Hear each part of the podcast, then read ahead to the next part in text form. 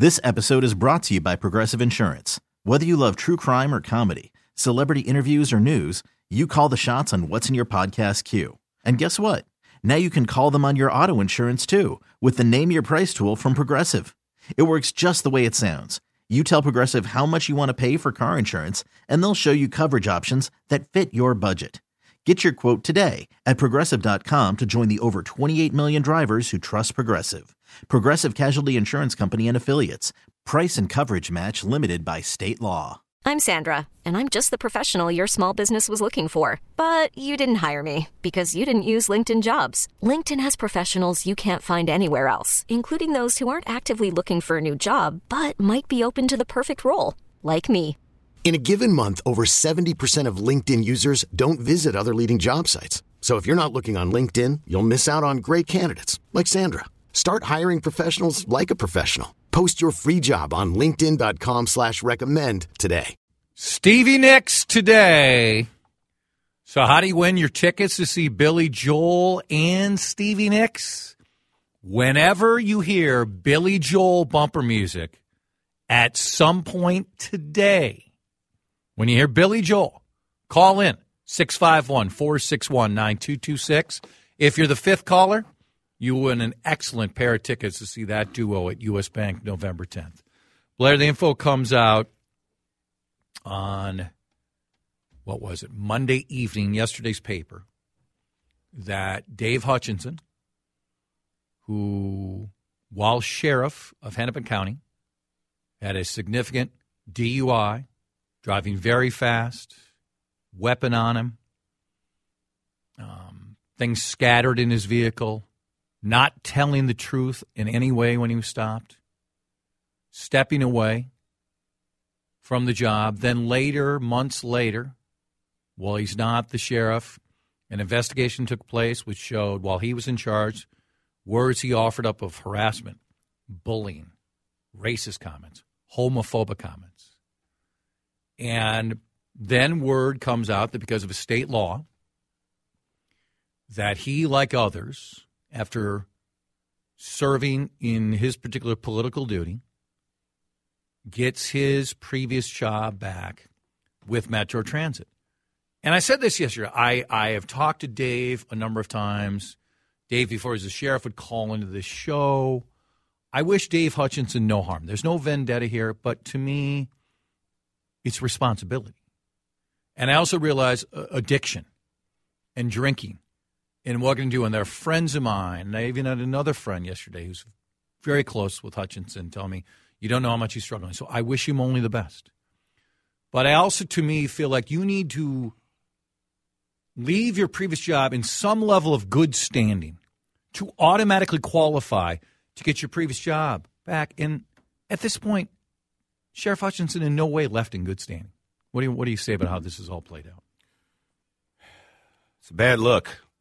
Um, and I don't know what, what standing he left Metro Transit in. I, I don't think yeah. he I don't think he left there. I think that was in, fine in bad standing. Yeah. Um, and that has always been the law, right? To yep. to protect people so that they can go and, and serve in, in an elected um, capacity and not have to worry if they don't win again.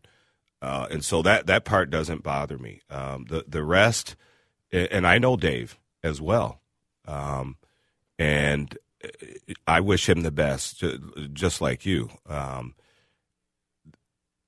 the new uh, revelations that came out, uh, as it were, with respect to the bullying and stuff, at, that floored me, Chad, because that that's not the Dave that I know. And now I don't work with him, right, or for him, yep. and so I'm I'm not apologizing for any of those things uh, that were alleged if they happened. Uh, he but, denied it. Yeah, it, it just it doesn't sound like the the Dave I know, but clearly, um, it, he's he's been on a downward spiral here, yeah. and and clearly he's he's struggling with some things, and so I, I hope he he gets it together because uh, he he's a decent human being, uh, and again. From my perspective, because I never worked for him or with him, and so I'm sure there are others that that would say, "Yeah, okay, kick rocks, chief," because yeah. that that wasn't my experience with him, and I, I appreciate that. Uh, and I'm sorry for anybody um, that that did have to be on the business end of that kind of behavior, if, if it's if it's true. Uh, and so let, let's just hope he, he figures it out and, and gets it straightened out. Retired St. Cloud Police Chief uh, Blair Anderson is with us. You know, right now, one of the issues which is being debated in St. Paul and with most Democrats in favor is the legalization of recreational marijuana. I've said many times that I believe marijuana should be legal. I'm libertarian on that because I believe we could go down the road of alcohol, we could go down the road of uh, prescription drugs, and many others. But we also know that there is no approved way to test if presently, while you're driving, you're impaired. Very different than with alcohol. And they can measure if you have some sort of THC in your body, but that could be from three days ago when you smoked. There are many people in law enforcement who are very hesitant about the legalization of recreational marijuana. Where are you at? Um, and, and and so let me let me start with this. Um, there there are some ways. Uh, there there are drug recognition experts who are trained to to detect uh, many different kinds of uh, yeah. illegal substances. Uh, Is that so, too subjective, though? Uh, Hypothetically, I've, I've, never been a DRE, but the training is extensive. Okay, uh, and it's trustworthy. Okay. Uh, here, I'll, I'll, say that in my professional opinion. Um, what I worry about most, if it is going to become legal recreationally, is I'll start with my own discipline. THC stays in your system longer than, than alcohol. Mm-hmm. And so if it's legal, are we going to have to have policies for our respective agencies that you, you can't do that and work here? Be, because the first thing that happens when we get involved in a critical incident or, or an officer involved shooting or something else like that, guess what? They take a vial of blood. Yeah. To, to make sure that there aren't any any substances in our system, right? Yep, Alcohol, right. marijuana, whatever. So how are we going to manage that as a profession? Uh, and and then what challenges will there be, right? Uh, and so if we, if we, institute a policy at a particular PD and says, "Yep, that's fine, marijuana's legal, but you, you can't use it in work here," and then somebody challenges us, now where now what? We're we're at the Supreme Court now, and and where does that end? But it, it's more of a liability issue for me, for uh, the men and women um, who who show up to work every day in uniform. Uh, you know, as far as the rest of it, Chad, I'll be honest with you, man. I, I have never arrested uh, anybody who was belligerent because they were smoking weed. I, I'm just going to be honest with you. In my 27 years, I never fought with anybody on the street who was just high on weed, uh, and and so, and and I have some family members who have used it medicinally, uh, and it's made a tremendous difference in in their quality of life. So I'm, I guess I'm libertarian uh, too. But in that but, area, yeah. yeah. But but as a law enforcement official, I can see all the potential pitfalls and and where it could lead. So, uh, Minneapolis, the epicenter of the conversation about crime in this state, even before the murder of George Floyd. Uh, whether it was the Star Tribune, Sunday, or other outlets, pointed out that in 2022, by notable percentages, some level of violent crime down from the previous year. Does that make you optimistic about where we're heading?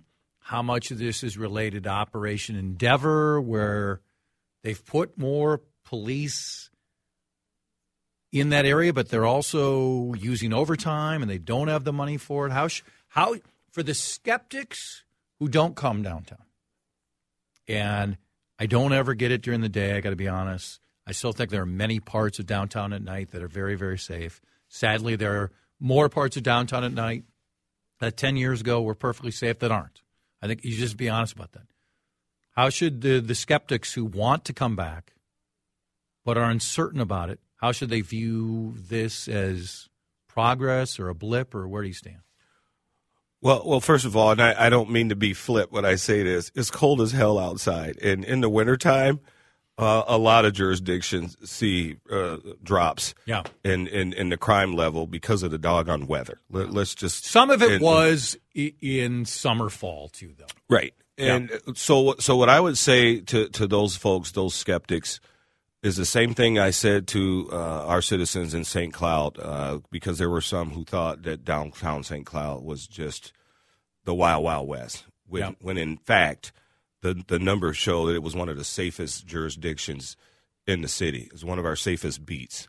Um, I would tell people live your life. You, you know, I mean, you, you, you can't. At, at least for me, you know, if if I want to go somewhere, I'm I'm going, and and not just because I carry a firearm, but uh, I'm not going to let other people dictate that much of how I live my life. Now, are there places that you ought not be? Yep. Pick a city. Doesn't matter if it's Minneapolis, Detroit, Chicago, right? Yep. It, it doesn't matter. There are places you just ought not be, uh, and and so I, I guess I, I don't want to I don't want to live in fear like that or, or be in prison, especially when there's so much um, to offer here. I, I've never lived in Minneapolis, believe it or not, um, but my wife is a is a, is a South Sider. Um, but Minneapolis has a lot to offer. It man. does. It, it is. It Yeah. is a. It is a. I'll say a small city because I'm from some place that's five times larger Yep.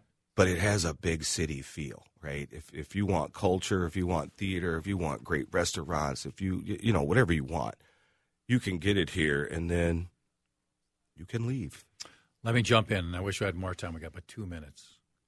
As a black man, as a former police officer, when we think of racism within police departments,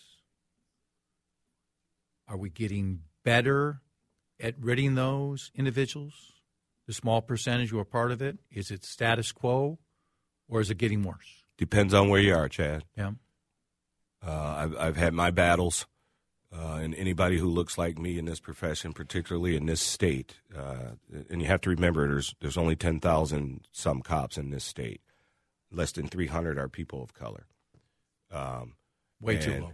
And and and I have worked with phenomenal people, right? That don't look like me, uh, of all ethnicities. So once again, it's a very small percentage, and I'm not trying to evade your question uh, of people, but for me, wherever that exists, that's a leadership issue more than anything else. And and so perhaps that's the way it. Well, not perhaps. That's the way I would have addressed it while I was sitting in that seat, and did. It's a leadership issue because you can rid yourself uh, of people like that if you don't want that to be part of your culture.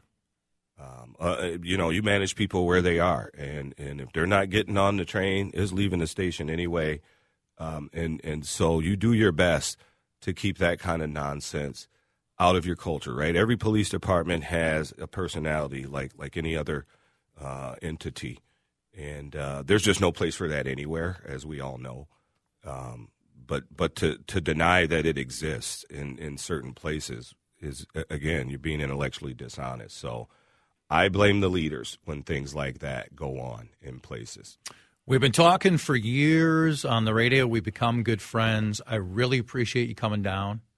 Let's let's keep doing this on a on a semi regular basis. Chad, my, my privilege and pleasure, man, to be here with you all today, and, and Dave, and uh, I, I do. I, I thank you is not enough. I appreciate it, and my, my shameless plug I, I gave to Dave uh, on the break that um, I'm looking for an internship uh, here. So I Here, can, we got a we got a get back rigorous criteria too. We have a very. I thank you for your service. Most importantly, Blair Anderson with us here on CCO. This episode is brought to you by Progressive Insurance. Whether you love true crime or comedy, celebrity interviews or news, you call the shots on what's in your podcast queue. And guess what? Now you can call them on your auto insurance too with the Name Your Price tool from Progressive. It works just the way it sounds. You tell Progressive how much you want to pay for car insurance, and they'll show you coverage options that fit your budget. Get your quote today at progressive.com to join the over 28 million drivers who trust Progressive. Progressive Casualty Insurance Company and Affiliates. Price and coverage match limited by state law. Audacy is giving you a chance to win a trip to London to see Taylor Swift at the Eras Tour. It's Tay in the UK. Hey, it's Taylor. Just download the free Audacy app, log in and listen to a participating station for a minimum of 60 minutes to get your daily entry. And you could win a chance to fly off to London with three friends and see Taylor. I can't wait to see you at the Eras Tour in London. For more, go to audacy.com slash Taylor. Tay in the UK. It's on the Audacy app. Thanks to Republic Records. This is a national contest.